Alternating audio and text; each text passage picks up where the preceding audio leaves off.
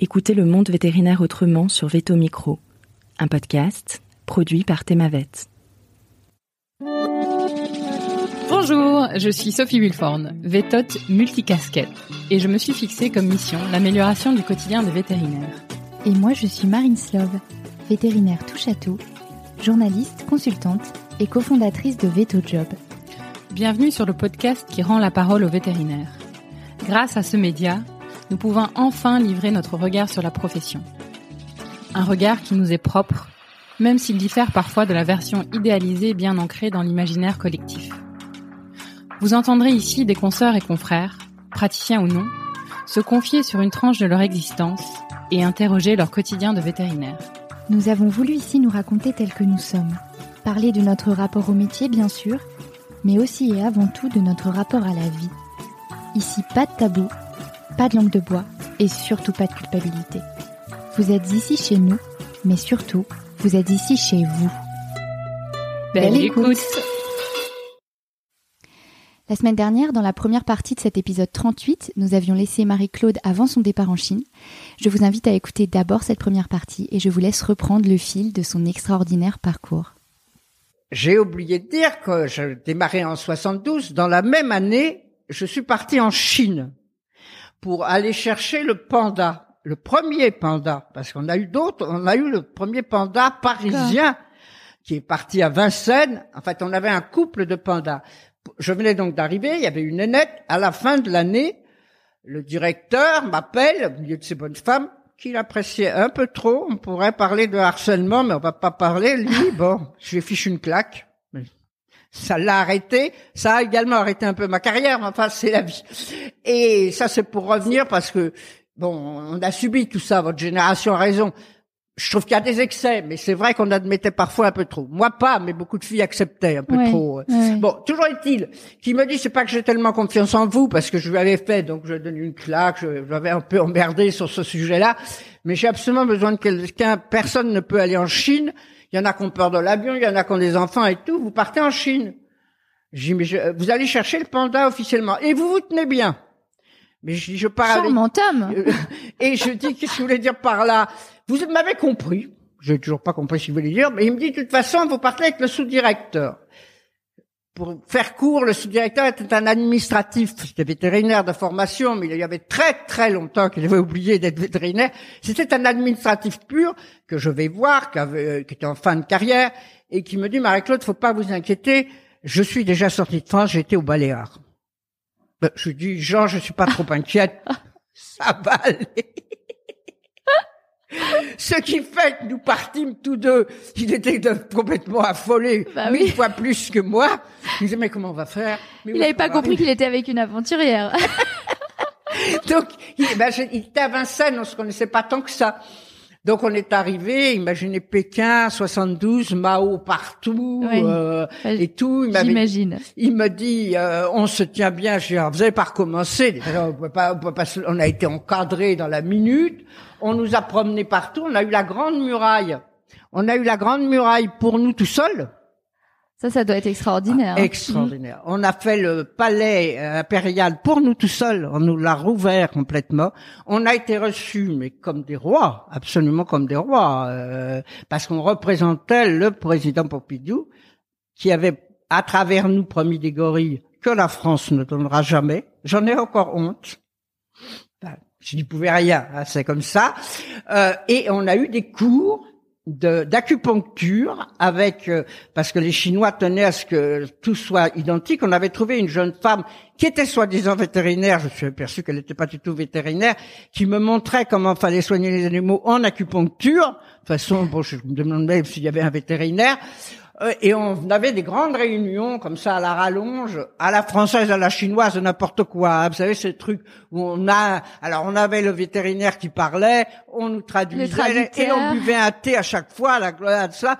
Finalement, bon, moi qui suis qui euh, une petite vessie, j'ai dit on aller aux toilettes. On, on m'emmène, c'est pour montrer comment c'était à cette époque.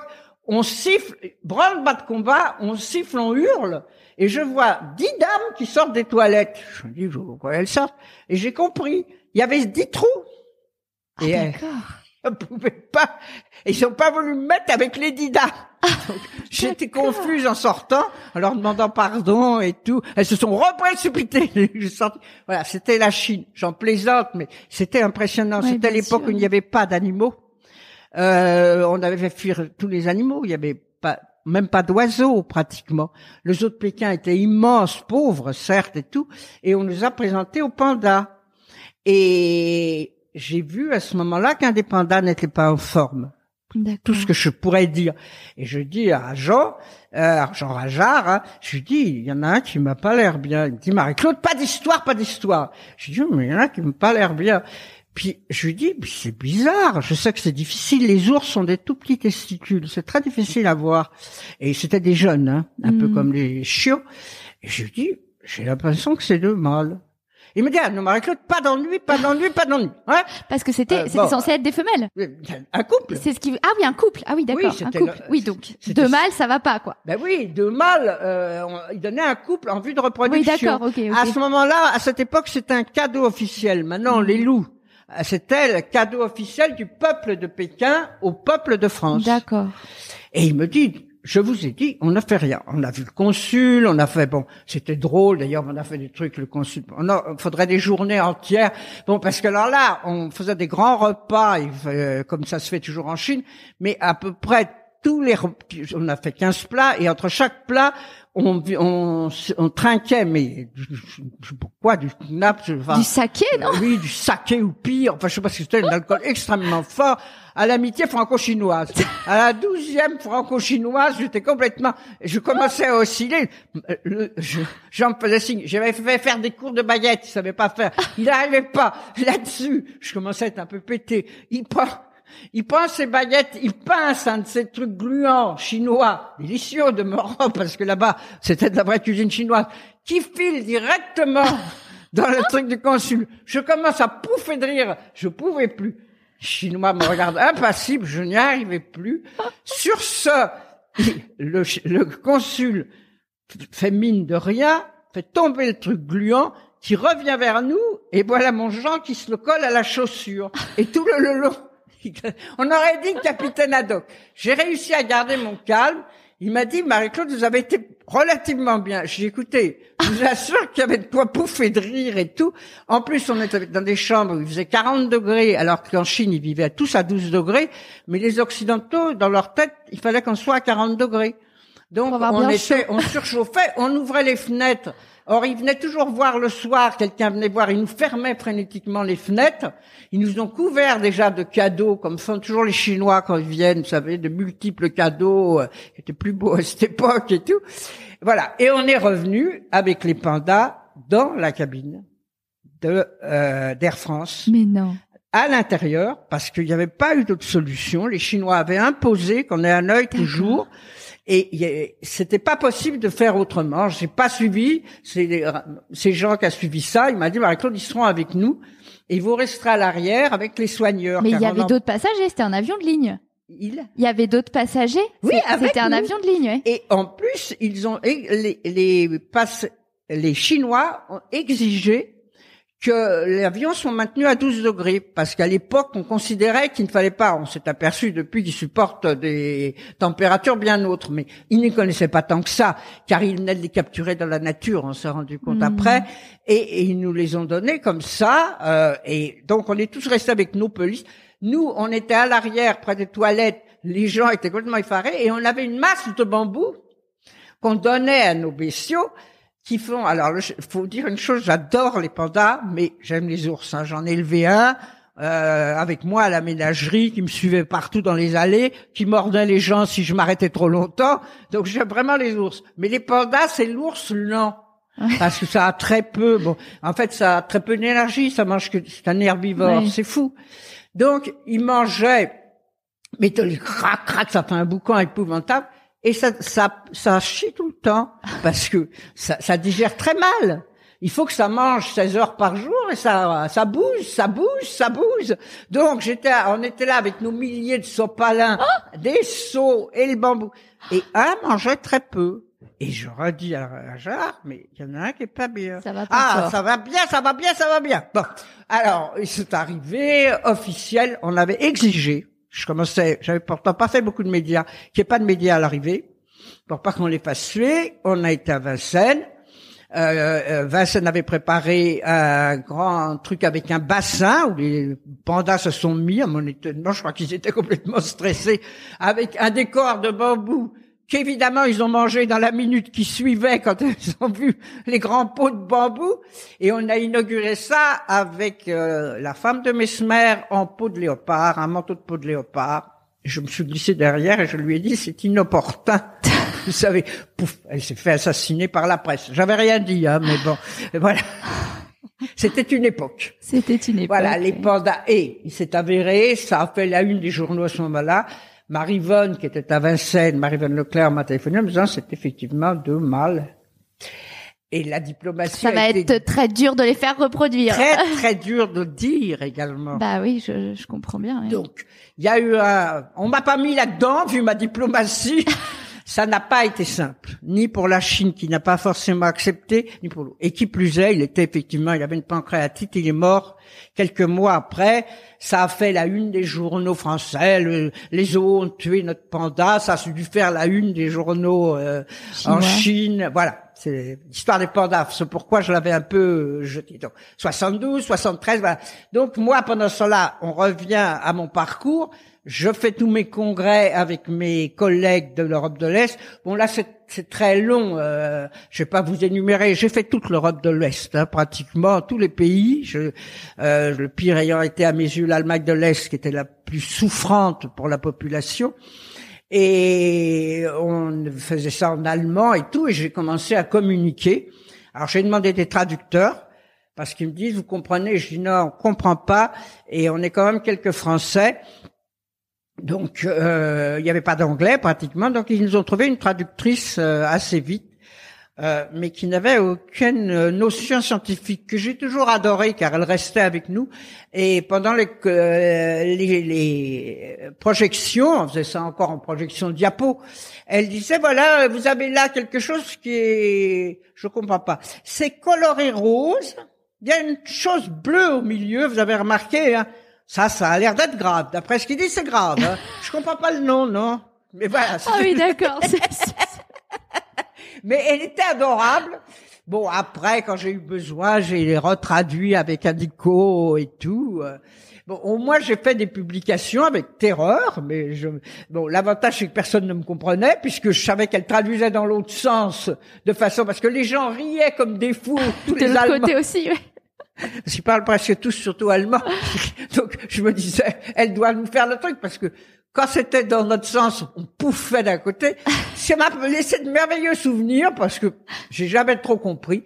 Mais du coup, je m'étais fait des amis, ça me permettait d'appeler plus facilement, etc., euh, etc. Voilà.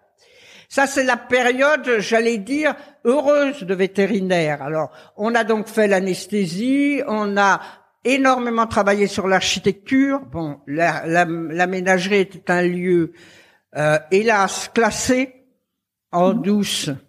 On faisait des modifications. Il m'est arrivé avec le soigneur-chef d'aller couper des grilles en douce et dire qu'elles étaient tombées. Bon, c'est dommage, c'est un lieu mhm. merveilleux, totalement abandonné, qui va être rénové prochainement. J'ai vu Aude Bourgeois qui devrait, je l'espère, être directrice. Je suis la seule directrice depuis Buffon, la seule femme qui a jamais été directrice. Vous voyez le monde d'hommes dans lequel on est encore au muséum. Euh, donc euh, j'espère qu'elle sera et elle me dit qu'ils vont faire des travaux sur euh, les reptiles et tout. C'est un lieu merveilleux, hein, entièrement 19e. Moi j'ai adoré ce lieu au point de vue esthétique, mais j'ai conscience de sa vétusté et des choses qu'il faut faire. Et les gens qui travaillent en souffrent infiniment plus. Faut pas croire qu'on prend ça à la légère. Bon, Vincennes a toujours été de la grande maison, je comprends. On l'a refait toujours mmh. Vincennes et on a oublié la ménagerie. Euh, ça avait déjà commencé à m'énerver un peu. Moi, j'étais monté en grade, j'avais fait assistant, j'étais devenu maître de conf, euh, je suis passé prof. Attendez, je voudrais juste revenir sur euh, sur les grands singes un petit peu.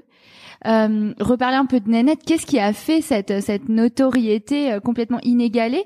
Pour vous dire, même la semaine dernière, je regardais C'est à vous. Il y avait Jacques Weber qui faisait euh, qui faisait la promotion de son livre en fait, qui s'appelle Les déclarations d'amour de Jacques Weber. Et dans ces déclarations d'amour, il parle de Nénette qui lui a tendu un brocoli. Qu'est-ce qui a fait sa notoriété à Nénette alors je devrais dire moi quelque part, nous deux.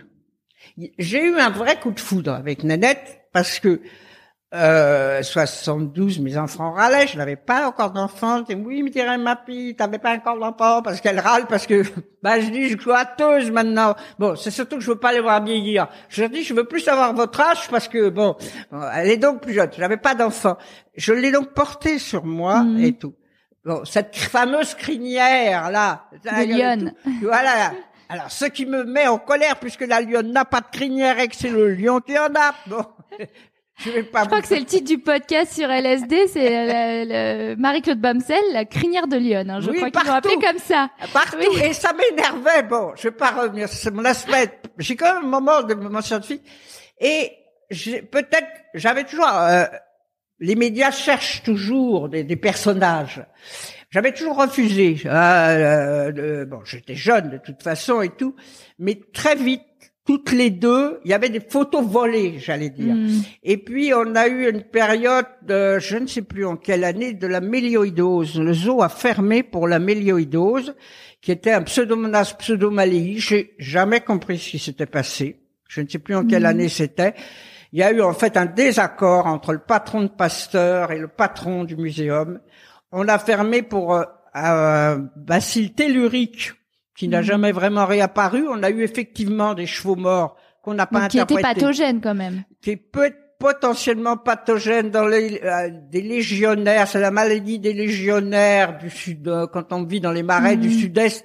Ça m'a toujours semblé qu'on l'ait trouvé. Bon, voilà, il y a eu bien des choses.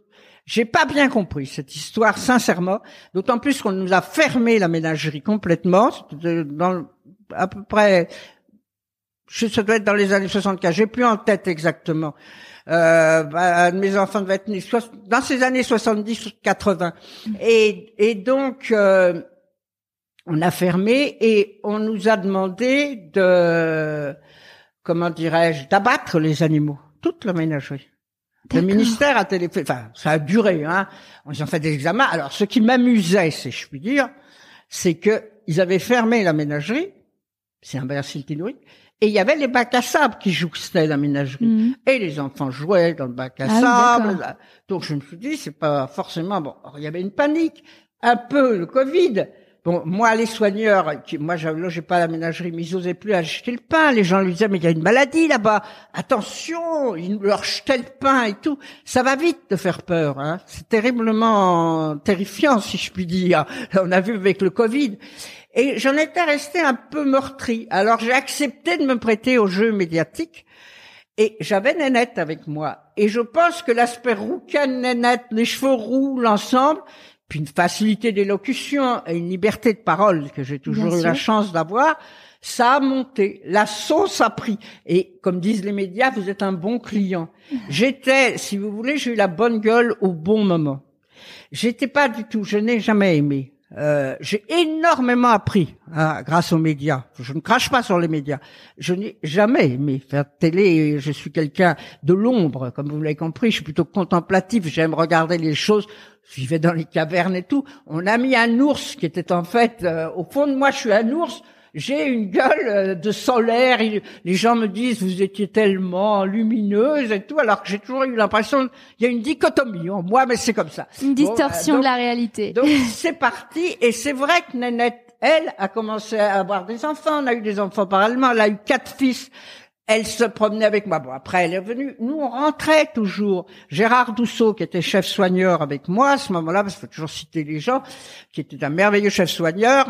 On avait des accords syndicaux. Il était CGT, c'est pas bon, mais on, s'aimait bien parce que j'ai toujours fait fonction de directeur assez vite.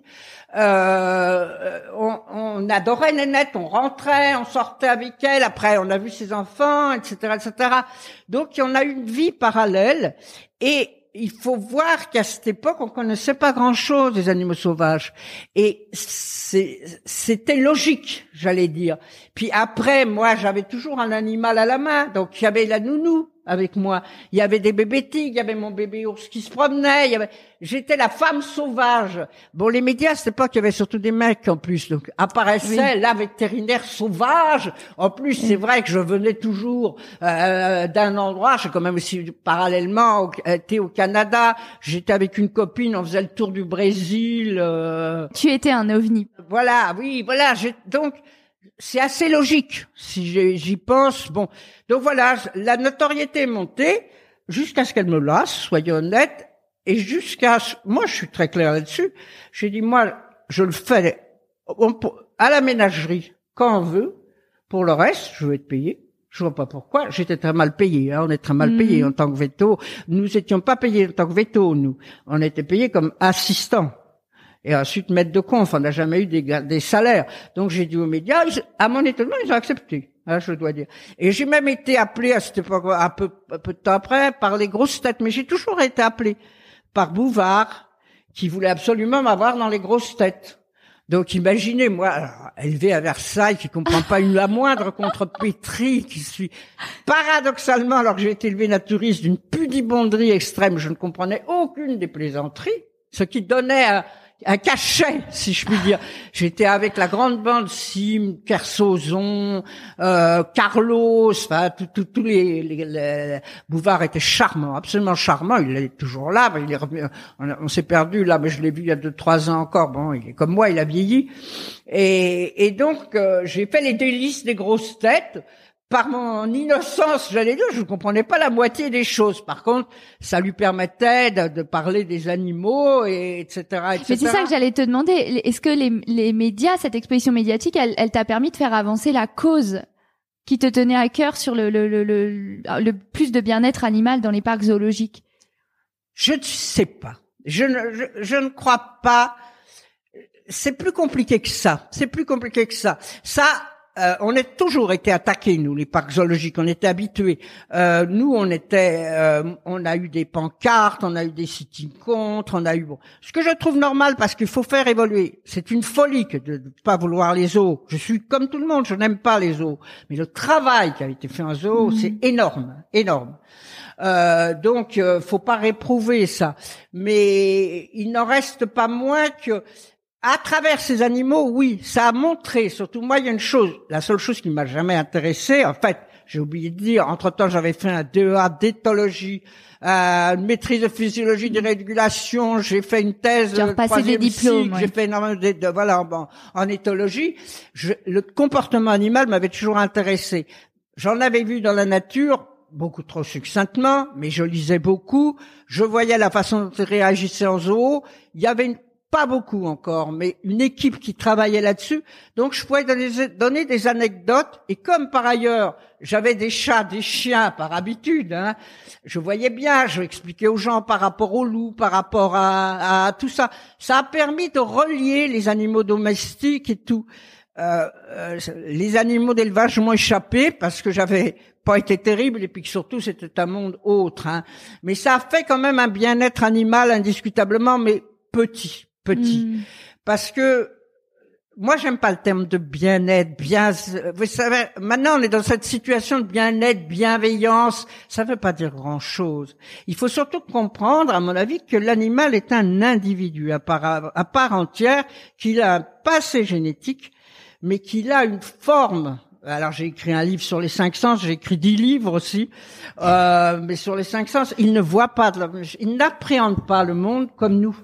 Et il faut toujours se mettre, ça je l'expliquais beaucoup, à la place de son animal et comprendre à quel point le monde peut être hostile pour telle ou telle raison. La bienveillance, c'est pas nous les hommes qui allons apporter une bienveillance, c'est que l'animal se sente bien dans sa façon d'être, de voir le monde. Et pour ça, il faut apprendre comment il voit le monde. Moi, j'écris des bouquins en ce sens pour ça, parce que il ne, il quelqu'un comme moi qui est déjà malentendant, je sais ce que c'est de, ne pas entendre comme tout le monde. C'est ah bon. Alors j'imagine un chat ou un chien qui ont au contraire une audition bien supérieure.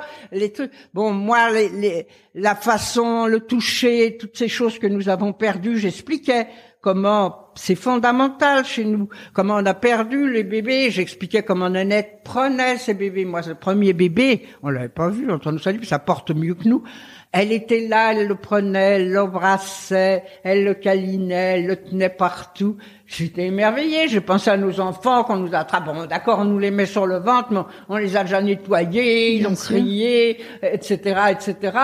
Donc, je pense que c'est plus une autre façon de voir l'animal que j'ai un peu amené. Hein, je suis pas la seule. Et je pense que c'est pour ça que beaucoup de comédiens. Bon, entre temps, j'avais, euh, on va revenir. J'ai divorcé dans les années 80 et j'ai vécu avec un acteur scénariste mort actuellement qui était plus vieux que moi et j'ai par hasard connu des comédiens. Je me suis rendu compte qu'ils me connaissaient avant. Et parce que je parlais, vous savez, quand vous êtes acteur, vous devez vous mettre dans la peau de l'autre. Or, moi, j'expliquais, il faut se mettre dans la peau de l'animal. Et votre peau, ça n'a aucun rapport avec lui. Absolument aucun rapport. Et c'est très difficile. Ça semble plus évident maintenant, mais à cette époque, ça l'était pas. Fou. Mais j'ai lu une interview de toi où tu dis euh, c'est difficile le regard d'un grand singe.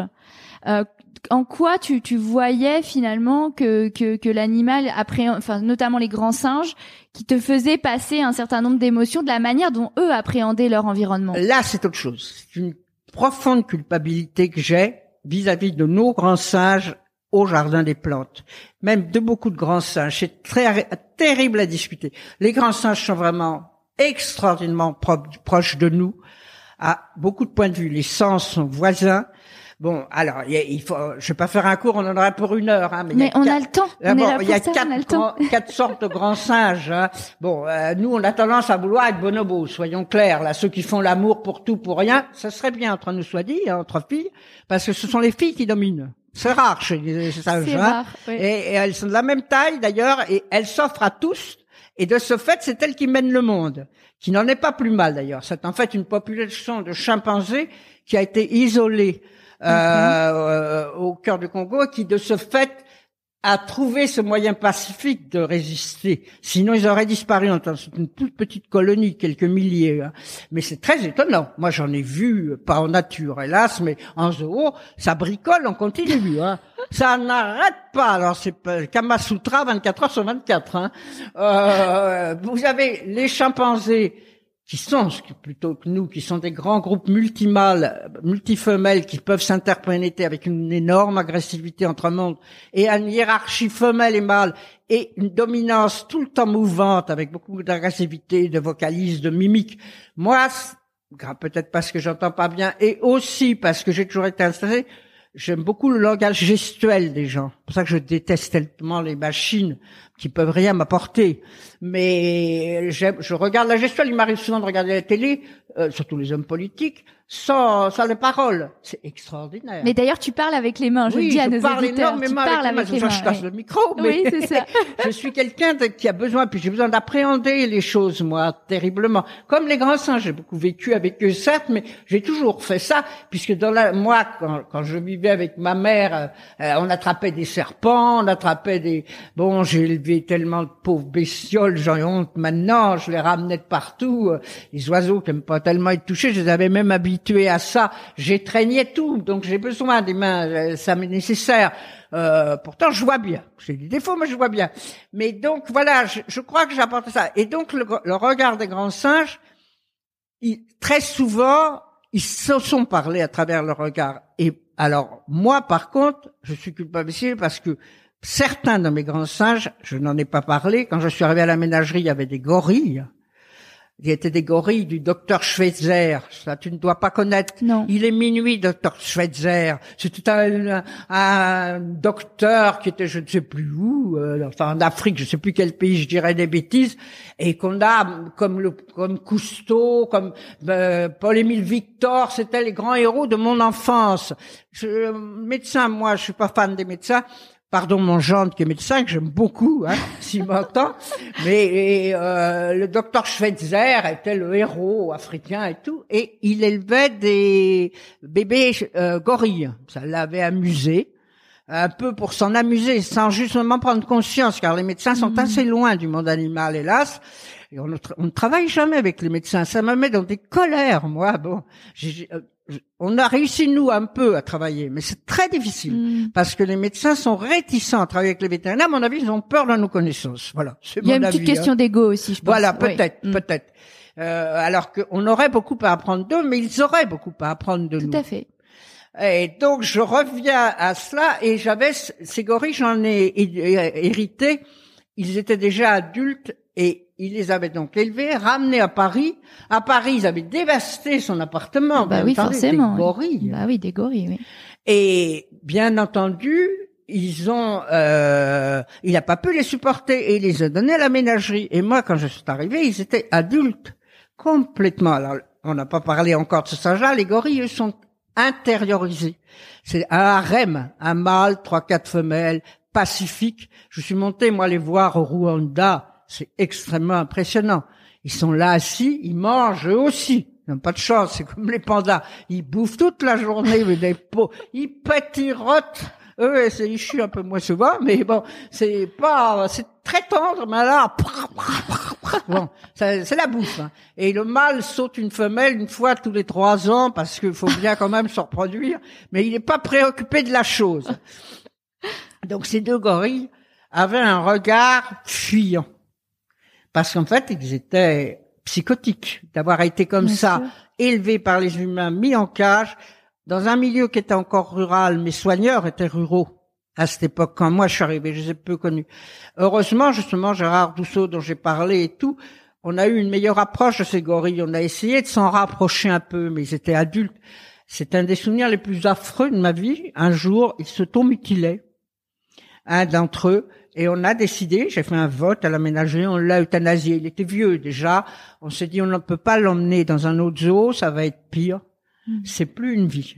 il était dans un état psychique très délabré, quoi. Plus que, il était, enfin, complètement psychotique, hein, hmm. entièrement enfermé en lui-même. On pouvait plus croiser son regard.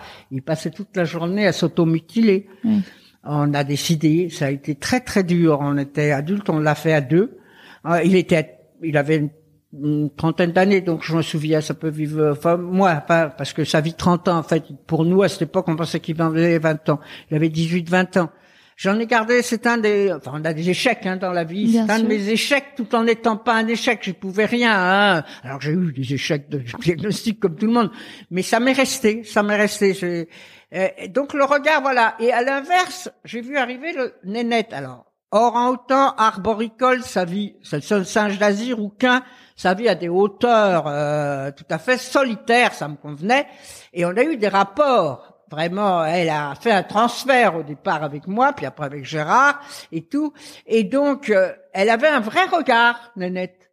Et là, ce sont des animaux qui communiquent peu, parce qu'ils sont solitaires. Mais d'un cil, je savais ce qu'il en mmh. était. Je le voyais ce qui se passait, elle se perchait en hauteur, je savais de quelle humeur elle était et tout, tout ça. C'est pas grimaçant comme les chimpanzés et tout. Leur regard est énorme. Maintenant, si vous prêtez attention, moi j'ai des chats, des chiens, le regard. Même des chats qu'on prétend, mmh. parce que moi j'adore les chats, on, prétend qu'ils sont impassibles, c'est pas vrai. Ils ont des regards. Moi, je considère que nous avons perdu, nous, notre premier sens, qui est le mhm. regard. On a également perdu le toucher, c'est dramatique d'ailleurs, euh, je ne sais pas ce qui nous reste. J'ai toujours pensé personnellement que le cerveau, c'est fait pour agir, c'est pas fait pour réfléchir.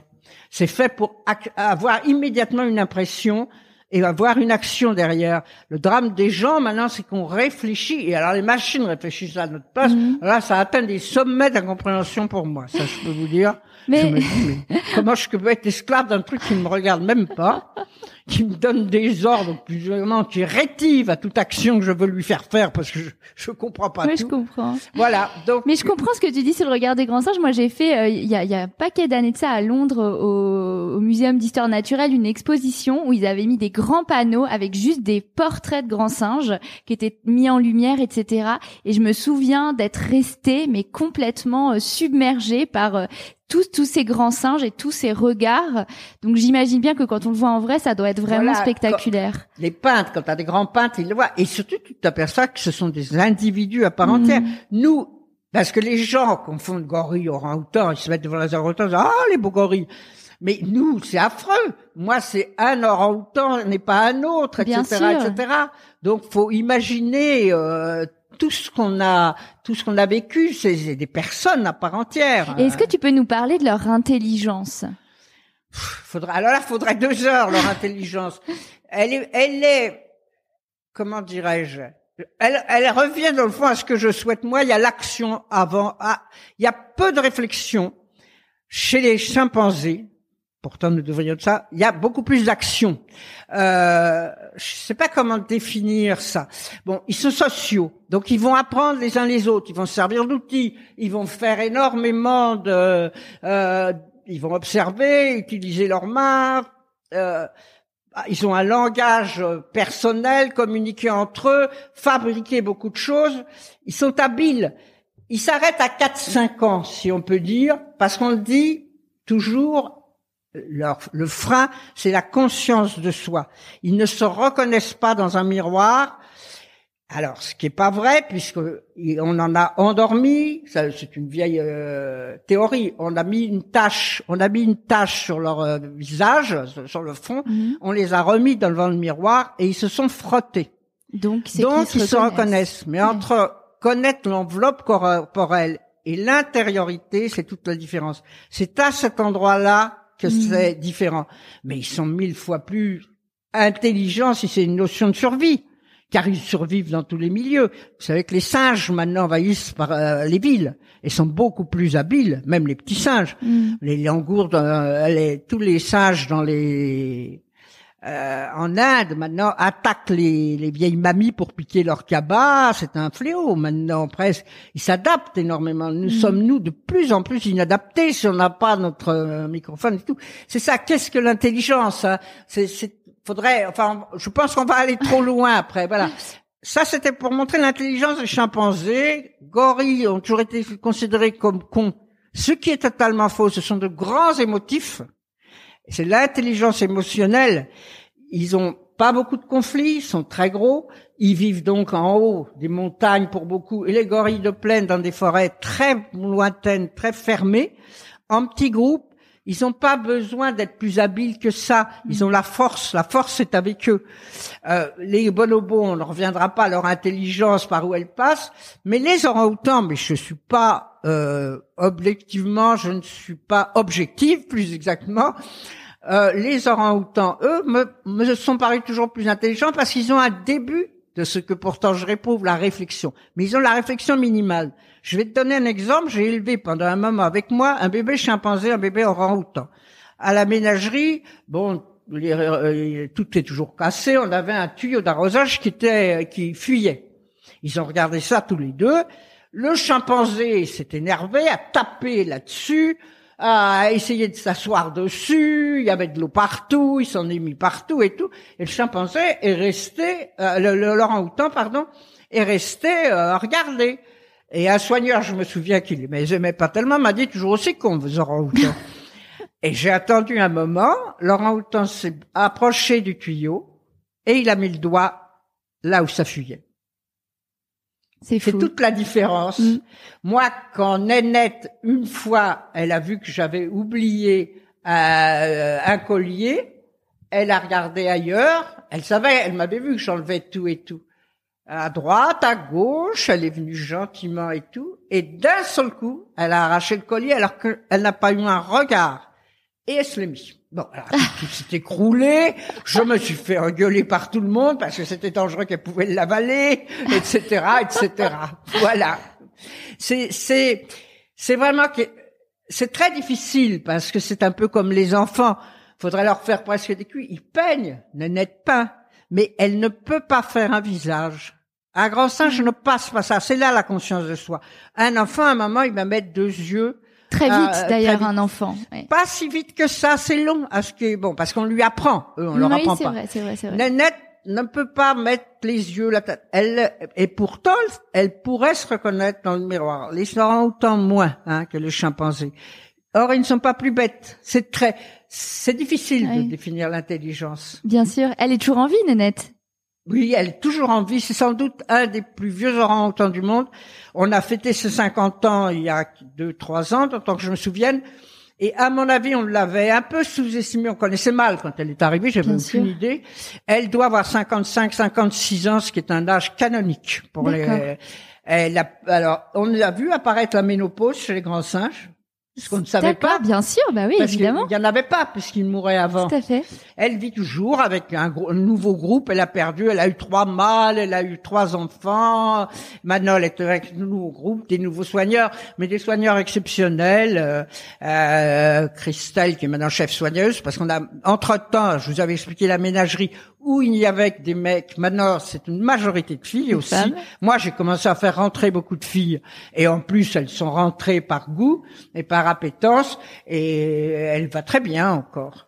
C'est Voilà, marrant. on a euh, l'histoire de Nénette. Ouais, et nos auditeurs peuvent aller la voir, du coup, à la ménagerie du Jardin des Plantes. Et là, ça, bon, on va, il paraît qu'on va enfin refaire les volières. Bon, j'ai dit à Aude, écoute, je le souhaite. Moi, ça fait 50 ans que j'attends ça. Bah oui. Alors euh, bon, on nous le promet toujours, on est toujours. Je trouve que c'est un zoo d'État. Je trouve que l'État Mhm. ne joue pas son rôle.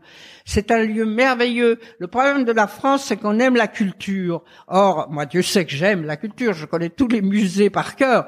Mais la culture, il y a aussi la nature. Or, j'ai constaté à mon étonnement que dans beaucoup euh, de boutiques de musées maintenant, on met de la nature. C'est nouveau. Il y a des livres de nature de plus en plus. Est-ce qu'un jour on se rendra compte que quelqu'un comme le Jardin des Plantes, le Muséum, qui est un lieu culturel, pourrait avoir aussi droit à des subsides et avoir, quand on voit ces magnifiques musées qu'on a à Paris, je suis toujours horrifié qu'on laisse les- le muséum et particulièrement la ménagerie, je peux le dire parce que je suis hors, parce que je n'ai je n'ai plus de droit de réserve dans cet état. C'est vraiment regrettable. Mm. Et le public en souffre, mais les gens qui travaillent en souffrent. Et ce sont des Bien gens sûr. qui travaillent formidablement parce qu'on y va en général par passion, car Mm. on est toujours. Puis ça plaide pas la cause des eaux aussi, hein. Voilà, voilà. Le, le- le À fait que ce soit pas en bon état. Je dois reconnaître à Beauval, qui a énormément progressé avec nous, Pers- tout le monde sait que nous avons ces difficultés tactiques parce que si on reprend ma carrière, moi après Veto, j'ai eu le malheur, et je dis bien le malheur, de passer directeur. D'abord euh, faux directeur, puis j'ai même été nommé officiellement directeur, ce qui me permet d'être inscrit sur un quelque part sans doute. Directrice, du coup. Directrice. Maintenant Oui, qu'on je féminise. directeur. Ah,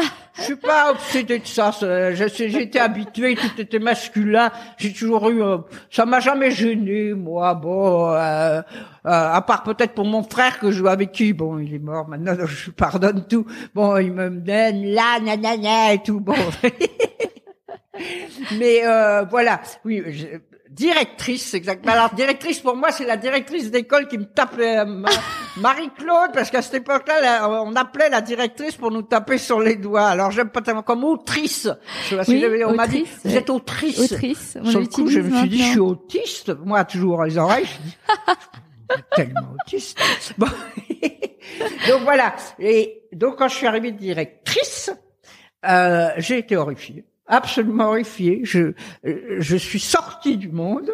J'étais dans des papiers, des papiers, des papiers. dans les montagnes administratives, montagne, en fait. Ouais. Autant nous n'avons pas bougé dans le quotidien, autant nous avons accumulé de façon mais exponentielle des papiers partout. Mhm. J'ai été impressionné. Je suis restée trois ans, puis après, officiellement directrice, je faisais fonction de directeur bien avant, et puis on nous a mis dans un grand département, parce que la mode, comme c'est université, un grand département de je ne sais plus quoi, de la conservation des espèces animales, et puis ensuite on a été, maintenant je crois qu'on est allié à la Sorbonne, parce que on explique qu'il faut des petites équipes et on centralise. C'est la France, hein, ça c'est classique.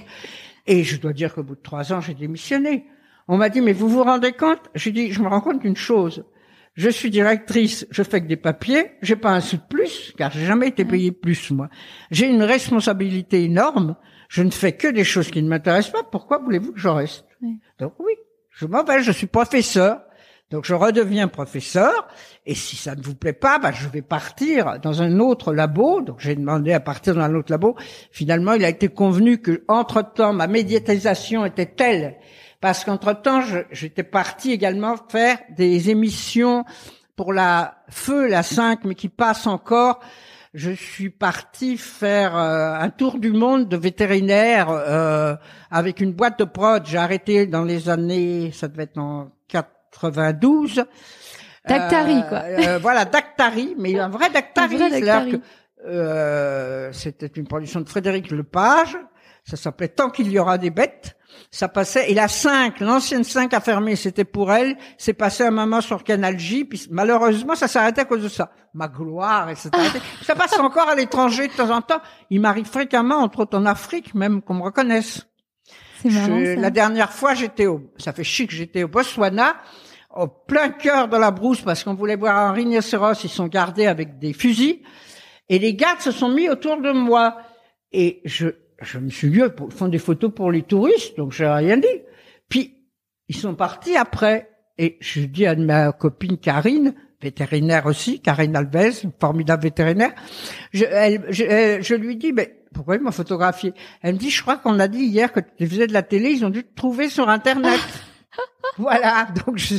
mais même dans la rue, ça m'arrive encore dans la rue euh, en Afrique et ou même en France. Et donc j'ai fait cette série, ça j'étais en Australie, extraordinaire. J'ai eu des koalas dans les bras avec des vieilles mémés qui sauvaient des koalas, qui faisaient, on faisait des bouillies d'eucalyptus, euh, on fleurait bon l'eucalyptus, tout en anglais, je comprenais pas un mot. J'avais un, un mec qui m'avait des pancartes, janonnait l'anglais. Et heureusement, le fait que j'ai appris à communiquer avec les gens, je comprenais en gros, je connaissais le scénario. Donc je répondais en français, on me traduisait derrière. J'ai été au, euh, euh, au Guatemala, au Kenya, j'ai réintroduit 23 chimpanzés au Congo. Enfin, j'ai fait un an d'un truc fabuleux. J'allais d'une équipe à l'autre et tout, c'est passé. Donc ça, le peu de temps que ça a passé, ça a eu un gros succès. J'ai travaillé pour euh, aussi, avec Hulot. J'ai été en Indonésie avec lui. Et puis, je suis reparti pour les pandas. Euh, là, il n'y a pas tellement longtemps, le, deuxième panda de Beauval. D'accord. Je faisais à ce moment-là une de mes grandes émissions aussi avec Sophie Davant c'est au programme. J'ai fait dix ans c'est au programme, ce qui fait que je suis toujours reconnu. J'étais en, euh, j'ai beaucoup aimé, j'ai énormément appris avec eux. C'était du direct. Euh, fallait des chroniques extrêmement courtes, concises, que je travaillais. Moi, ça m'a permis de travailler, de, de, de facilement parler. J'ai tendance à... Parce que c'est stressant quand même, le direct. Ah, c'est terriblement stressant. J'ai passé ma vie stressée, mais j'étais, j'étais stressée de tous les côtés. De toute façon, j'étais stressée par les enfants. J'étais stressée parce que c'est un métier stressant, veto. Et veto de zoo encore plus. Après, alors quand je gérais le personnel, l'administration, les budgets, avec des, des des administratifs, ça partait au ministère, ça revenait pas. Entre temps, on avait fait, euh, on prévoyait une, euh, une euh, comment dirais-je, une cage de, de, chimpanzés. Bon, ça nous revenait six ans après, on avait mis des wistiti. Donc, c'est enfin, pour vous montrer, quoi. Wistiti, ça fait 5 centimètres. Hein. Bon, je plaisante, mais à peine. Ce sont des stress permanents, mais j'ai appris à gérer. Moi, je me disais toujours, tu agis, tu ne t'inquiètes pas, tu agis. J'avais gardé cette fonction. Oui, tu stresses, mais le stress, c'est bon. C'est bon du moment que tu le gères. Faut pas se laisser dépasser. Hmm. Donc, j'ai réussi à survivre comme ça. Alors, c'est chronique, oui. J'ai stressé en continu. Surtout que, euh, bon, je déteste être maquillée. Je, je n'aime pas être dans l'ombre. Et alors, ils ont fini par comprendre. Ils ont voulu que j'amène des animaux. Bon, j'ai dit non, je refuse d'amener des animaux. J'en ai amené quelques fois, dont mon pauvre chat, qui m'en tient rigueur encore, il a 20 ans, hein, il me l'a jamais pardonné, mais euh, bon, j'ai amené une fois ou deux, mais après ils ont été d'accord, on a fait des, des ils ont été très corrects. Hein. On a fait des, comment dirais-je, euh, des reportages. Mais vous êtes là et alors en plus vous êtes plein faux caméra pendant que les autres chroniqueurs parlent. Alors il y a la beauté, la cuisine, le truc, et vous pendant cela vous êtes obligé d'écouter ce que disent les autres tout en faisant votre clinique. On vous fait le top, on vous fait signe de couper. Euh, pour ça que je parle avec les mains aussi. Voilà, on me fait signe d'approcher le micro comme vous. Euh, on me fait signe. Une fois j'ai emmené un chien. Un copain me dit mais il est très gentil. Évidemment le chien s'affole comme on nous perche toujours sur de très grands tabourets pour qu'on soit bien dressé, vous savez à la télé quand on va ici là, là faut que je m'avachisse pour être mais pas du micro. Tu peux remonter le micro. Hein. Euh, je peux le monter. Ah bah oui, mais c'est trop tard maintenant. Tu peux le remonter. Trop tard. Maintenant, je suis parti à Vachy, je reste à Vachy. Dans le fond, j'aime mieux pour mon dos. Et on est donc toujours au perché. Le chien s'en va, je te la laisse. Hop, je disparais. Je remonte. C'est à, c'est à, Sophie qui n'avait rien vu. Marie-Claude, alors ce chien magnifique pour reprendre tout de suite, sans rire ni rien. Non, j'ai quand même, bon, et là aussi, il y a une équipe. Moi, j'aime quand il y a des équipes. De mhm. même que quand on, déjà qu'on avait des fois des dissensions dans l'équipe télé, dans l'équipe euh, ménagerie et tout. Mais quand on doit sauver un animal, quand on doit faire une émission, on ne peut pas déroger. On est en équipe, quitte à s'engueuler et tout. Mais malgré tout, il reste un esprit d'équipe mm. qui a pareil, j'ai arrêté cette émission-là de mon plein gré à un moment parce qu'on a commencé à la formater.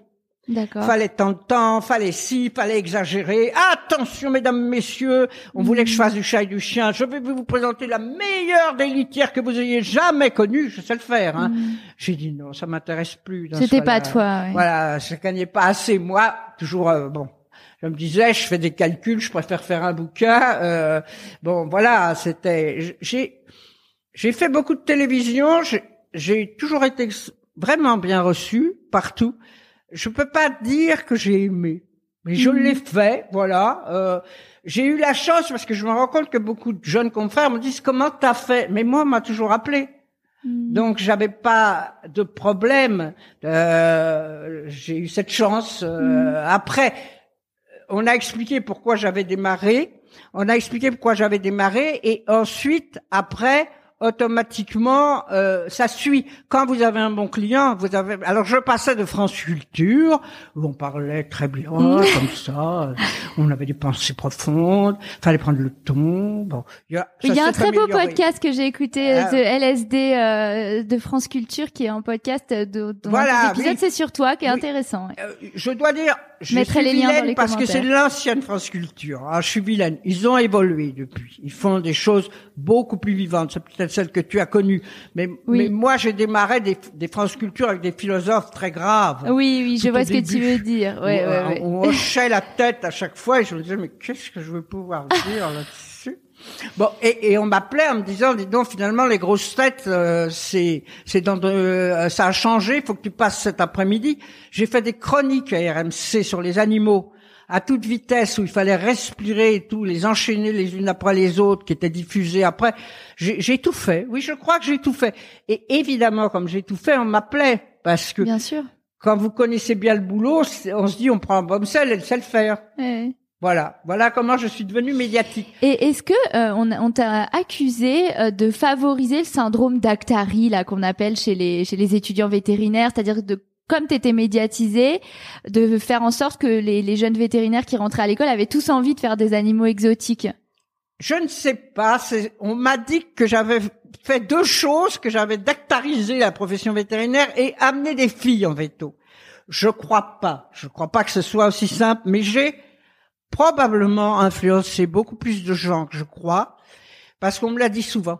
Hélène Villaroyas, qui, qui, est une de mes amies que j'ai interviewée pour Veto Micro, elle dit que effectivement, tu, tu as fait partie de son envie d'être vétérinaire. Hein. Voilà, j'ai pu beaucoup et il m'est arrivé de faire souvent des émissions France Inter, des trucs, euh, des dialogues avec les auditeurs ou des gens. Et après, les réseaux sociaux sont arrivés où on me disait ah grâce à elle, je suis devenu vétérinaire. Moi, j'ai pas réussi à être vétérinaire, mais je voulais, euh, je suis resté parce que j'expliquais que si on n'était pas veto, on pouvait être veto, comment on pouvait travailler. Tout le monde dit on veut partir en Afrique. Bon, je leur ai dit attendez, c'était une autre époque.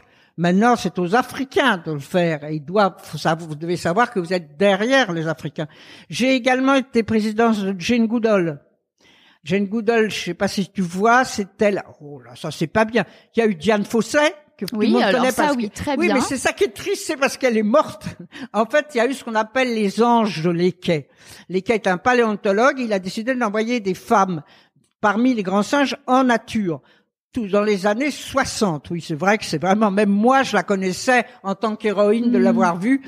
Elle doit avoir 86, 87 ans, ma Jane, mm. elle vit toujours. Et il a envoyé Diane Fossé au Qui est connue à cause de la parce fin a- tragique, hein, bien parce sûr. que la Ouais. fin tragique, parce qu'elle était un des soigneurs de la ménagerie avait vécu avec elle. Elle était, elle, avait- elle s'était transformée en gorille, mais en gorille agressif. Mais on lui a tué des gorilles, et Mm. etc. Bon, je sais pas, on peut partir sur le ça.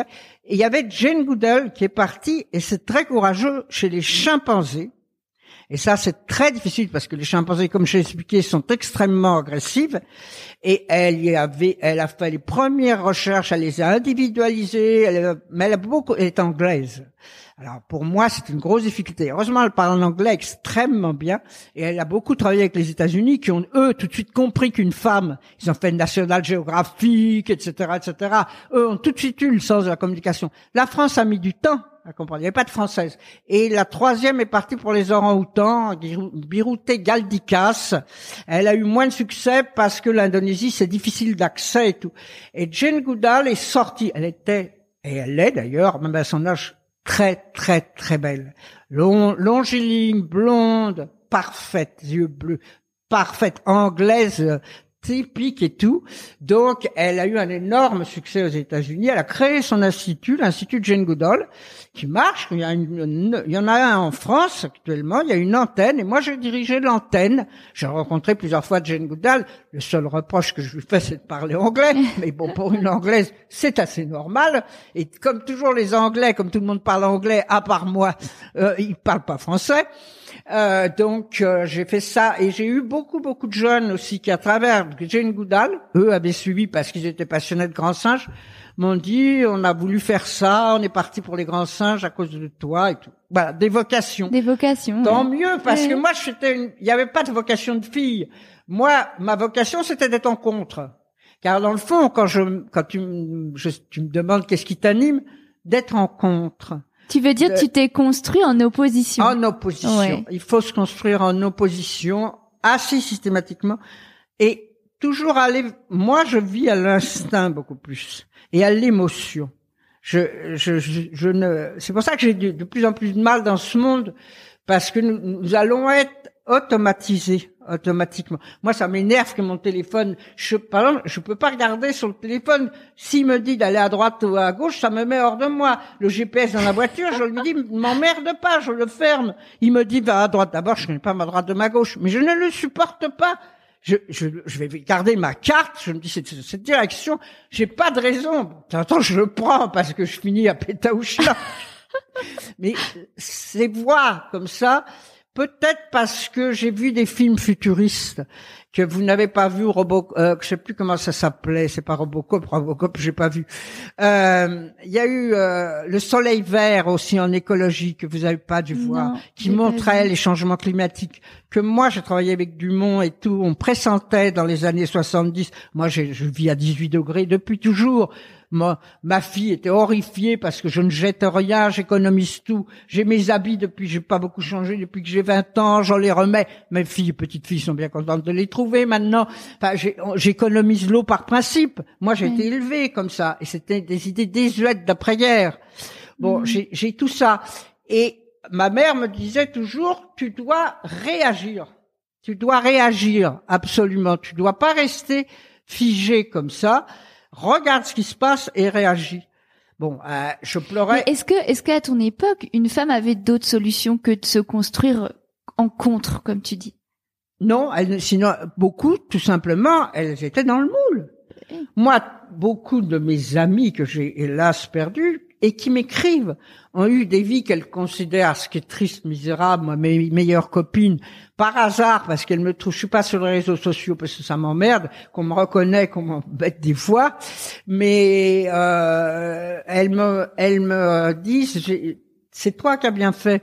On, a eu une euh, une vie qui finalement était tracée, qui était inintéressante. euh, je l'ai fait parce que j'étais élevée comme ça, puis que j'avais des personnages excentriques et que je me disais c'est excessif, il faut trouver une autre façon. Je voulais ma voix moi qui obligatoirement était compte puisque je pouvais pas construire de modèle. Je pouvais pas m'imaginer vivre euh, dans les bois tout le temps et tout. C'était en plus euh, dans mon enfance, j'ai oublié, ma, mère qui, euh, avait des amis, on dorm, ils dormaient chez elle. Nous étions dans- déjà dans une espèce de communauté hippie. Il y avait toujours du monde à la maison. J'étais euh, bon, et ils étaient tous plus fous les uns que les autres. Je me souviens qu'il y en a qui faisaient du kéfir. C'est très tendance maintenant. Oui, Ça vrai. explosait dans le frigidaire. Elle ne faisait pas de cuisine. Alors, alors qu'elle pouvait cuisiner très bien. Elle me dit, ah non, on mange comme on mangeait autrefois, on ouvrait, je vois encore mon père, il prenait du cresson, il mangeait comme ça, euh, on, on, mangeait pas à table ou rarement. Euh, donc, il fallait que j'essaye de construire une voie, parce que là-dessus, j'allais dans, à, Versailles, comme j'ai, dans le 16e aussi, avec ma tante qui m'envoyait le chauffeur à l'école. Elle m'envoyait le chauffeur à l'école communale quand j'étais petite, chauffeur avec la casquette. Et je lui disais, tu, tu m'attends au coin de la rue que personne me reconnaisse, hein, je veux pas, je veux pas aller dans ta voiture, hein. Il me disait, moi, je vais me faire engueuler. Je disais, on se donne rendez-vous, je monterai en douce, comme ça, elle croira que je suis venu avec toi. Je le vois encore. Ah, vous avez ramené la petite et tout. Elle avait, elle avait une bonne avec le petit tablier blanc. On mangeait dans l'argenterie, etc. Et tous ces milieux. Après, je partais dans un milieu euh, surréaliste avec mon grand-père. Enfin, En fait, ces- ça t'a ouvert, là, ça t'a, oui, ça, a t'a- été, ça a été une très grande chance. Ça. Ma sœur, d'ailleurs, qui a 12 ans de moins que moi, a moins vécu ça. Le Oui. regrette. Mon frère était peu sensible à ça, hélas. Mon frère, finalement, je vais être très vilaine, en plus je suis pas là, n'était pas ouvert à ça. Il voulait jouer un rôle de garçon Oui, qu'il n'arrivait pas ça. à jouer. Hmm. Et lui a voulu se focaliser, rester le garçon. Moi, dans le fond, j'avais 17 mois, ma mère était pas, elle- comme je l'ai expliqué, elle était pas tellement contente de m'avoir. Elle m'a guidé, hein, je suis pas du tout une enfant martyr, mais s'intéressait pas à moi. Et de ce fait, j'ai pu m'orienter. Parce que mon frère, il essayait d'être l'aîné, le fils, il allait reprendre le magasin du Mais lui aussi, il père. avait le poids de, de, Voilà. de la tradition. Il a repris euh, un magasin, il était le magasin dans de son sport rôle. Mm. qui- de mon père qui était voiture. Euh, ils ont fait ça, alors qu'il détestait lui aussi le sport. Ils ont fait une vie tracée particulièrement à Versailles. Où moi, par exemple, en, en gymnastique, ce sont des petites choses, mais euh, vous n'avez pas connu ça. On avait une épreuve de danse rythmique en gymnastique. Toute ma vie, je me souviens de ça. On était en bloomer, c'était des, des espèces de shorts bouffants. C'était beau, on était jolis là-dedans. On avait un tambourin et on avait des ballerines. Et il y a le professeur de gymnastique tambonnait des petits pas, mademoiselle, et tam, tam, tam, tam, tam, et on sautillait en cadence là-dessus. Moi, qu'est-ce que je faisais? Je mettais mes grosses baskets dégueulasses. Dans le bloomer, je pouvais pas y échapper. Et je sautais à contre-temps. Plus, c'est parce que j'entends pas bien la musique, mais même, je sautais à contre-temps. Évidemment, elle me disait, mais enfin, mademoiselle Bomsel, vous êtes la fille de Versailles Sport. Vous pourriez avoir les ballerines conséquentes. J'ai dit, mais il n'y en avait plus de ma taille. Bon. Évidemment était ridicule. Vous êtes insolente. Je dis, non, madame, j'ai de grands pieds. Je suis Berthaud Grand Pied. Voilà. J'avais je crois que sauter à contre-temps, c'était voilà. prédestiné. Hein. Oui, j'étais sauté. Je crois aussi. Soyons honnêtes. J'avais, par goût, d'être à contre-temps. Ceci étant, j'ai jamais été une excellente danseuse et je pense que j'avais un contre-temps dans ma tête. Euh, dans, ta, dans ta construction de femme euh, dans ce milieu d'hommes, c'est quoi les choses les plus misogynes que tu es euh, auxquelles, tu as dû te confronter? Mais je sais pas tellement. Pas tellement. Non. Je réfléchis. Justement, on parlait de ça avec ma sœur une fois. Elle en a beaucoup plus souffert que moi. Moi, alors je vais être, euh, je, je vais vous faire un aveu. J'ai toujours énormément plu aux hommes. Ça ne veut pas dire euh, ce que vous croyez. Hein. Je n'ai jamais eu de problème. Peut-être que j'avais fait une fixation avec mon frère, mais j'avais réglé tous mes comptes. J'ai jamais eu de réflexion tellement misogyne. Si, je n'en ai une, j'exagère. J'en ai une quand j'ai voulu passer professeur au muséum. Mhm. J'étais maître de conf. Avant, c'était sur dossier. Professeur, fallait voir les professeurs individuellement. Il y avait pratiquement pas de femmes professeurs. Et on allait d'un professeur du muséum à un autre. Et ils m'ont en quelque sorte dit, vous êtes quand même, et ce que je considère être comme misogyne, beaucoup mieux comme ça, comme vous êtes habillé ici, qu'en vétérinaire. Hmm. Et je leur ai dit, je comprends pas ce que vous ouais. voulez dire. Ou Mm. plus exactement, pour moi, c'est une réaction misogyne. Mais j'adore les femmes. J'ai dit, mais c'est pas pour ça. Je suis un candidat comme un autre. Je ne vois pas pourquoi je dois être habillée de telle façon. Il y en a même un qui a évidemment pris une claque qui m'a dit je vous aurais préféré plus attrayante. Ce sont ça les mots effectivement euh, misogynes. Je suis d'ailleurs passée finalement parce que bon c'était quasiment impossible, mais j'ai une carrière après de parce qu'il y a seconde classe, première classe, exceptionnelle, je vous le passe, et on m'a bloqué ma carrière parce que j'avais mal répondu.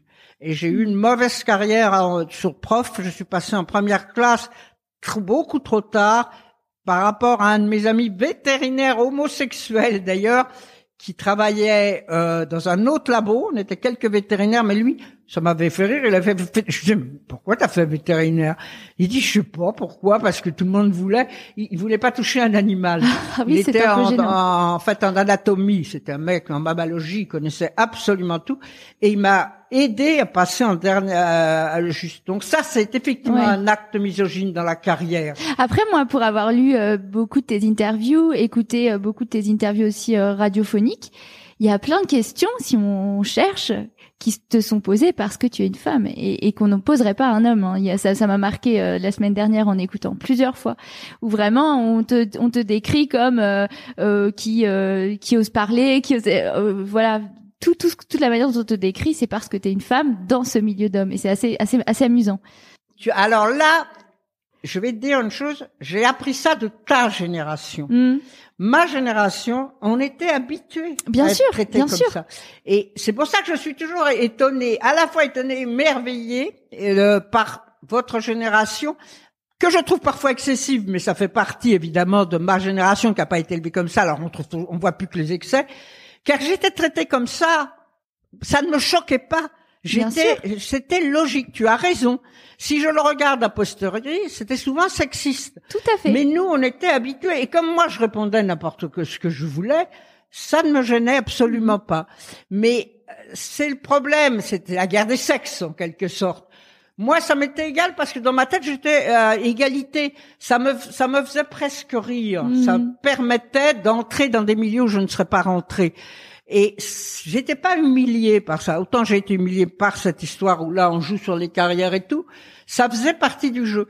Mais je crois que c'est logique. Maintenant, nous, je me dis, si nous les femmes nous interrogions que, par hasard, on trouve un homme comme ça, mais on peut pas se poser dans ça. On lui poserait pas les mêmes questions. Non, on lui poserait pas les mêmes questions. C'est logique. Moi, ça ne me choque pas. C'est une complémentarité. Si c'est pas humiliant, ça ne me gêne pas. Mmh. Non, je vois ce que tu veux dire.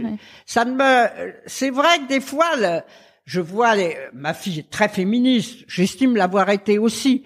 Ma petite fille, paradoxalement, l'est un peu moins, mais peut-être parce que bon, c'est sa personnalité. Euh, parfois, je, je me dis, est-ce que c'est vraiment pas excessif Parce que je me dis, mais est-ce que je me serais fait draguer autant à mon époque?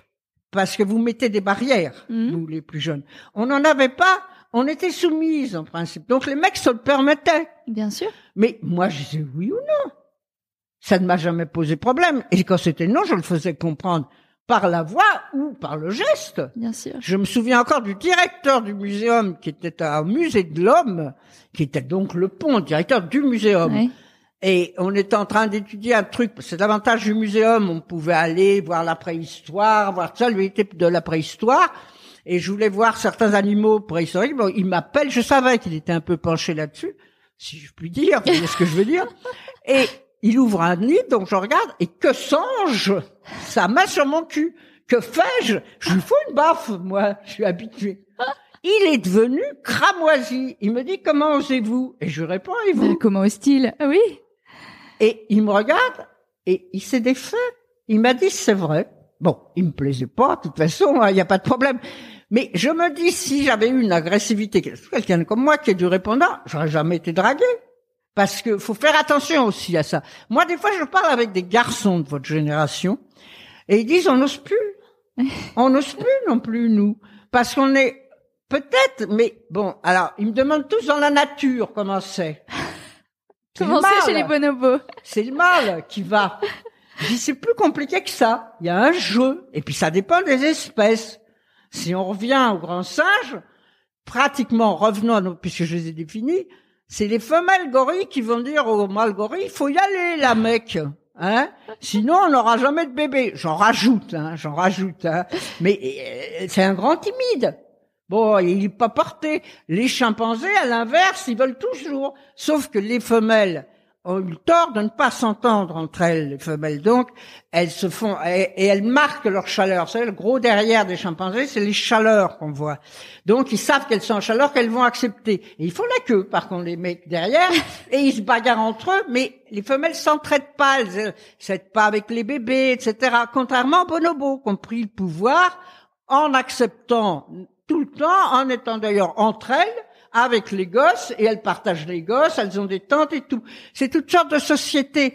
Et on a ces modèles de société aussi, nous, dans les sociétés humaines. Oui, bien sûr, bien sûr. Donc, faut, des fois, je me dis, la société occidentale, est-ce qu'on n'est pas excessif? Moi, une des choses qui m'amusait aussi dans mes interviews, tu n'as peut-être pas entendu, c'est toujours, est-ce qu'il y a de l'homosexualité chez les animaux Ah, j'ai pas entendu ça. Et j'ai dit, bah oui, bien sûr, il y en a. Comment il y en a? Alors j'ai eu des, j'ai fait aussi des émissions pour l'Église. J'avais eu dans lettres oh, folle. Hein. Et, et, il me disait, ça n'est pas possible que chez les animaux. Mais j'ai mais bien sûr, ça arrive. Mais on le sait. Je ne donnerai pas d'explication. Ah, c'est seulement des animaux qui sont poussés. Dis non, pas forcément. Moi, je m'explique pas. Je ne me suis pas posé la question. Mais oui, voilà, il y a tout ça. C'est tout ça. Et peut-être que aussi, ça ne me choquait pas parce que j'avais vu tellement de, de d'agressivité entre mâle et femelle ou de complicité entre mâle et femelle. Moi, je fais pas de différence entre toi et une guenon, pardon, enfin une femelle. quand j'ai écrit mon bouquin qui s'appelle Mon histoire naturelle, je crois qu'elle dernier, là où on raconte biographie un peu édulcorée de ma vie, je voulais l'appeler itinéraire d'une guenon gâtée. C'est beaucoup plus chouette, je trouve. L'éditeur a été horrifié.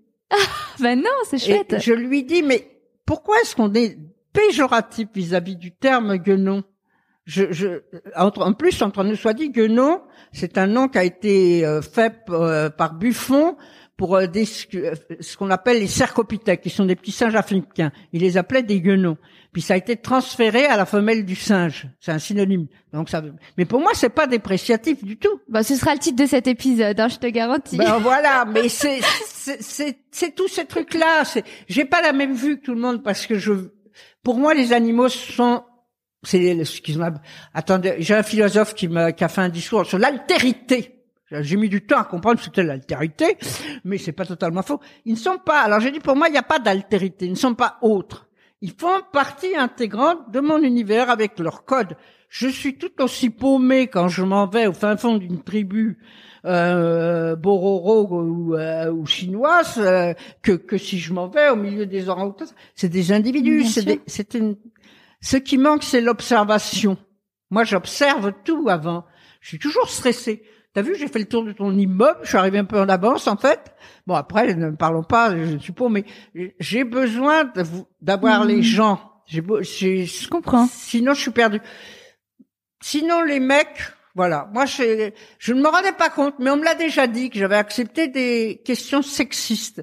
Mais, c'est pas que tu les as acceptées, c'est qu'elles se font complètement naturellement. Effectivement, c'est ce que tu décris. C'est, c'est en fait, ces questions se font complètement naturellement dans l'entretien et tu réponds avec un grand naturel. Mais rétrospectivement, quand on les réécoute, on se rend compte que ces questions-là n'auraient pu être posées qu'à une femme dans un milieu d'hommes, en fait. C'est vrai, c'est assez vrai, mais je crois que je crois que c'est, je vais pas dire que c'est moi qui a raison parce que j'ai l'air vraiment, mais il faut pas faire attention, les choses vont s'équilibrer. Ah, ça, je suis d'accord. il faut laisser le temps au temps et les choses vont s'équilibrer. Exactement. Et moi, des fois, je vais pas, bon, je vais pas faire de politique, mais des fois, je me dis, on va trop loin. Oui, oui, mais je vois très bien de quoi tu parles et ce que tu veux dire. Parce que du coup, on caricature et la caricature est épouvantable. Mais parfois, faut peut-être accepter d'aller trop loin dans un sens pour revenir au juste équilibre. C'est ce que je me dis parfois. Je sais pas.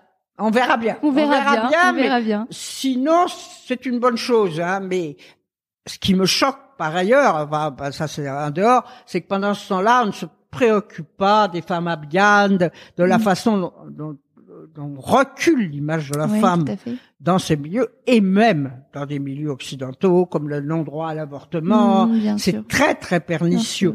Et c'est en cela que je me dis, il faut faire attention aux féministes extravagants qui risque du coup de permettre une caricature pour euh, c'est vrai, la majorité d'hommes au pouvoir, et il faut faire très très attention à ça, Mm. parce qu'on est dans une période dangereuse. C'est pour ça que moi je reste toujours, euh, je, sincèrement, je n'en ai pas souffert, et si on se répond tel qu'on doit répondre, voilà, Mm. on peut mettre Je vois ce que tu veux dire. et bon, le- le- mon- une anecdote que je veux te raconter, voilà, elle me revient enfin. La première fois que je me suis aperçu cette euh, avec une de mes étudiantes, donc euh, il y a quand même une trentaine d'années.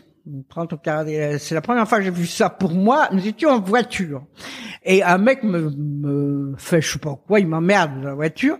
Elle ouvre la fenêtre et elle le regarde, elle lui dit mal baisé. Je reste, je dis Marie-Hélène, mais qu'est-ce que t'as dit? Bah, elle dit, j'ai dit mal baisé. Ils me disent ça. Et j'ai vu là la différence de génération. Jamais ma génération n'aurait osé dire ça. Je suis restée, j'ai pilé. D'ailleurs, du coup, je me suis fait klaxonner. Elle m'a dit, t'as vu tous les mal baisés, t'emmerdes là. Alors, je suis on avance. Mais pour moi, voilà, c'est un souvenir qui m'est resté. Il y a longtemps pourtant, je dis 30, Oui. c'est pas 40. C'est vrai que cette génération, tout d'un coup, mais moi, ça me choquait pas. Moi, euh, dans la boîte, dans, je, en, jeune fille, on me traitait de boudin, on me sifflait. euh, j'étais habituée. J'étais habituée. Hein, je trouvais ça normal. C'est vrai Ouais, que ça l'est ouais. pas. Mais c'est ça, c'est c'est la norme qui doit changer. C'était la fait, norme. Bien sûr. Alors, je leur faisais un doigt d'honneur. Puis c'est tout. Bon. Oui, t'as une sacrée personnalité. Alors j'ai une autre question. Quand je t'ai eu au téléphone euh, pour la première fois, euh, quand on a échangé, euh, tu m'as raconté une anecdote avec ta remplaçante euh, au Muséum d'histoire naturelle, qui est aussi une consoeur, hein, je crois. Et tu m'as dit en substance que pour com- comprendre où la profession allait, il fallait avoir le début de l'histoire. Qu'est-ce que, enfin, en quoi le début de l'histoire euh, permet à notre profession d'évoluer aujourd'hui? Parce que il faut se souvenir qu'un animal est un être vivant Mhm. et que on le perd, on le perd de vue. Même mes jeunes étudiantes, certaines sont parties en canine et je suis frappée comme elles font, comme font les médecins. Euh, elles regardent avant tout, euh, elles font les prises de sang, la, la batterie d'examen et elles regardent avant tout les papiers, puis l'animal. Mm. Et je leur ai dit, mais tu as oublié de regarder l'animal. Mais souviens-toi, à la ménagerie, on regardait l'animal. Moi, j'ai été étonnée de voir arriver assez vite, non, pas assez vite, depuis 10, 15 ans, mais à la fin, j'étais encore un peu avec les vétos, on ne regardait plus l'animal. Or, nous, on n'avait rien. Ouais, il n'y avait pas d'examen complémentaire, Voilà, bon, il moi, y avait pas- voilà, rien. Mais même moi, je, je, je, je- l'ictère du, du, du, du, du cheval, du nouveau-né, je sais plus comment ça s'appelle. Je crois que c'est un ictère du cheval, là, nouveau-né.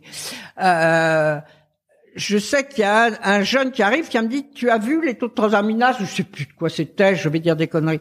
J'ai dit, bah oui. T'as vu les muqueuses jaunes? Il a des muqueuses jaunes. Bah, je dis, mais tu regardes, tu regardes l'animal? Mais c'est marrant parce que c'est beaucoup de, vé- de vétérinaires de ta génération ou de de de- de- d'autres générations en tout cas plus au-dessus que la mienne, ils disent tous la même chose. C'est vrai que c'est quelque chose qu'on entend dans les podcasts de Veto Micro, c'est quelque chose qu'on entend souvent ça. Mais nous, On regarde plus assez les animaux. nous ne suis, nous, mais même dans leur comportement, dans leur Mhm. façon d'être, et les regarder longuement. Ne- euh, moi, ce ce qui m'énervait dans la canine aussi, c'est que les gens parlaient. Et je leur disais, mais taisez-vous. Alors qu'ils étaient venus là. Bon, j'étais pas faite pour la canine. Et ils, ils étaient venus là pour me raconter la vie, la, la, la- bon, ce que je ferais volontiers si on partait sur mes chats. Hein. Je suis comme tout le monde. Mais je leur disais, laissez-moi, laissez-moi. Et je prenais l'animal, je le faisais marcher. je- et je voyais bien que là pas là. Après, j'ai dit, bon, maintenant expliquez-moi. Non, raccourcissez, etc. Je guidais la personne parce que j'avais vu certains trucs. Après, je refaisais mon idée. C'est pas ça. Là, hop, ils sortent la feuille et tout. Bon, c'est vrai. Par exemple, moi, j'ai eu des chats urémiques, comme tout le monde. Ils des vieux chats. Heureusement, c'est une de mes autres élèves qui, qui Karine toujours, qui l'a, qui l'a regardé. Elle me dit, dis donc, le taux d'urémie et tout. Je dis, bon, tu vas me l'hospitaliser. Je le dis tout de suite. Elle m'a dit, je sais ce que tu vas me dire, je suis d'accord avec toi. On l'hospitalise une fois. On l'hospitalise une fois. Après, tu te débrouilles. J'ai dit exactement. Là, il est vraiment trop bas. Maintenant, après, je reviens. Bon, je veux plus qu'on lui fasse les prises de sang et tout parce que ça m'angoisse. Je sais bien qu'il est eurémique, ça va pas s'arranger on, tu me donnes le traitement, ben, il a 20 ans, mon monsieur, ça fait ça fait 7 ans qu'il m'a dit c'est mal barré parce que bon, j'arrange ça. Bon, certes, c'est mon animal, mais en plus le stress de l'emmener, les piqûres, l'hospitalisation, elle-même était d'accord, hein, mais elle me dit les gens quand tu es en clientèle, ils veulent que tu mm. interviennes. C'est comme on suit la médecine, ils veulent toujours plus. Moi, je me suis engueulé avec mes confrères à la ménagerie en leur disant arrêtez de surmédicaliser mm. parce que ça devient vraiment trop. Vous stressez les animaux. Moi, j'ai vu des cochons d'Inde mourir de stress mm. à, la palpation et tout. On ne sait plus les regarder. Nous, on n'avait pas d'autre solution. Mm. Plus, écoutez les soigneurs. J'ai un avantage. Enfin, nous avons un avantage dans les eaux. Nous sommes en même temps éleveurs et vétérinaire. Hmm. C'est-à-dire que tu vois l'animal net, vivre, malade, mourir. Hmm. Et tu sais où tu as fait l'erreur. Et j'en ai énormément appris. Je dis pas qu'il va te suivre tous les animaux, mais tu vois parfaitement et ça te rentre là et tu hmm. regardes et tout. Et nous les vieux, on a toujours regardé énormément, énormément et on avait un contact. Oui, je vois ce que tu veux dire. Même décrypter là. Alors il y a un problème d'argent en plus maintenant qui fait que on pousse, on le sait bien, il y a un problème de concurrence. Hein, J'ai conscience. Nous, on n'avait pas ça. On s'appelait entre veto. Il n'y avait pas la concurrence. Beaucoup moins. Il y en avait bien sûr, mais beaucoup moins. Mm. Donc, je pense que ça a poussé à ça. Mais il y a aussi euh, d'avoir peur de faire erreur. Mais des fois, les erreurs peuvent être profitables, à mon avis. C'est comme les médecins maintenant. Ils font pas d'auscultation, hop, ils font un screaming. Examen, moi je fais des examens. Euh, euh, euh, si t'es, bon, je suis jamais, je suis pas le tendance dépressive. Si tu leur dis que t'es dépressif, faut voir un psy. Faut, après, faut voir. La dernière fois, m'a dit, vous voulez pas voir un nutritionniste? Je, dis, je me trouve pas spécialement obèse. On veut, voilà, on vous distribue ça à la carte. Mais on fait un peu ça les vétos. Moi, je trouve. Peut-être de plus en plus, peut-être. Peut-être. Hein. Alors, j'exagère. Je vois peut-être pas assez. Et quel conseil tu donnerais euh, là aux tout jeunes vétérinaires qui sortent de l'école et qui peut-être sont attirés par euh, par les animaux exotiques ou les zoos? Je vais être très vilaine de ne pas le faire parce que euh, ils rêvent tous d'aller en Afrique et tout. On leur a vendu du vent. Moi, toutes les émissions que j'ai faites, toutes les émissions que j'ai faites, j'ai fait réellement le boulot veto. C'était préparé en amont avec des assistants, il y avait des gens. J'étais épaulé par des vétérinaires locaux et surtout, c'était une autre époque. Les Africains demandaient de l'aide de, de blancs qui viennent opérer. Maintenant, Africains ou autres, ils veulent le faire. Bien sûr. Donc, il faut leur apprendre. Ou alors, faut faire de la pédagogie. Mais presque tous ceux que j'ai vus, peut-être me trompais-je, hein, peut-être que maintenant les jeunes ont compris, il faut venir faire apprendre aux jeunes vétos africains de leur apporter un maximum de sciences qu'ils n'ont pas. Mais soi-même opérer et tout, non. Ozo, par ailleurs, pour beaucoup, euh, moi je comprends, hein, c'est un rêve. Bon, je l'ai vécu, moi, je l'ai vécu en plus avec toutes les chances, puisque j'avais les animaux à la main et tout. Maintenant, on est un technicien, on est dans un système technicien. Moi, à chaque fois que je vois les zoos, nous, nous étions, moi, quand je suis rentré, alors je râlais parce qu'on n'avait personne, mais je faisais tout.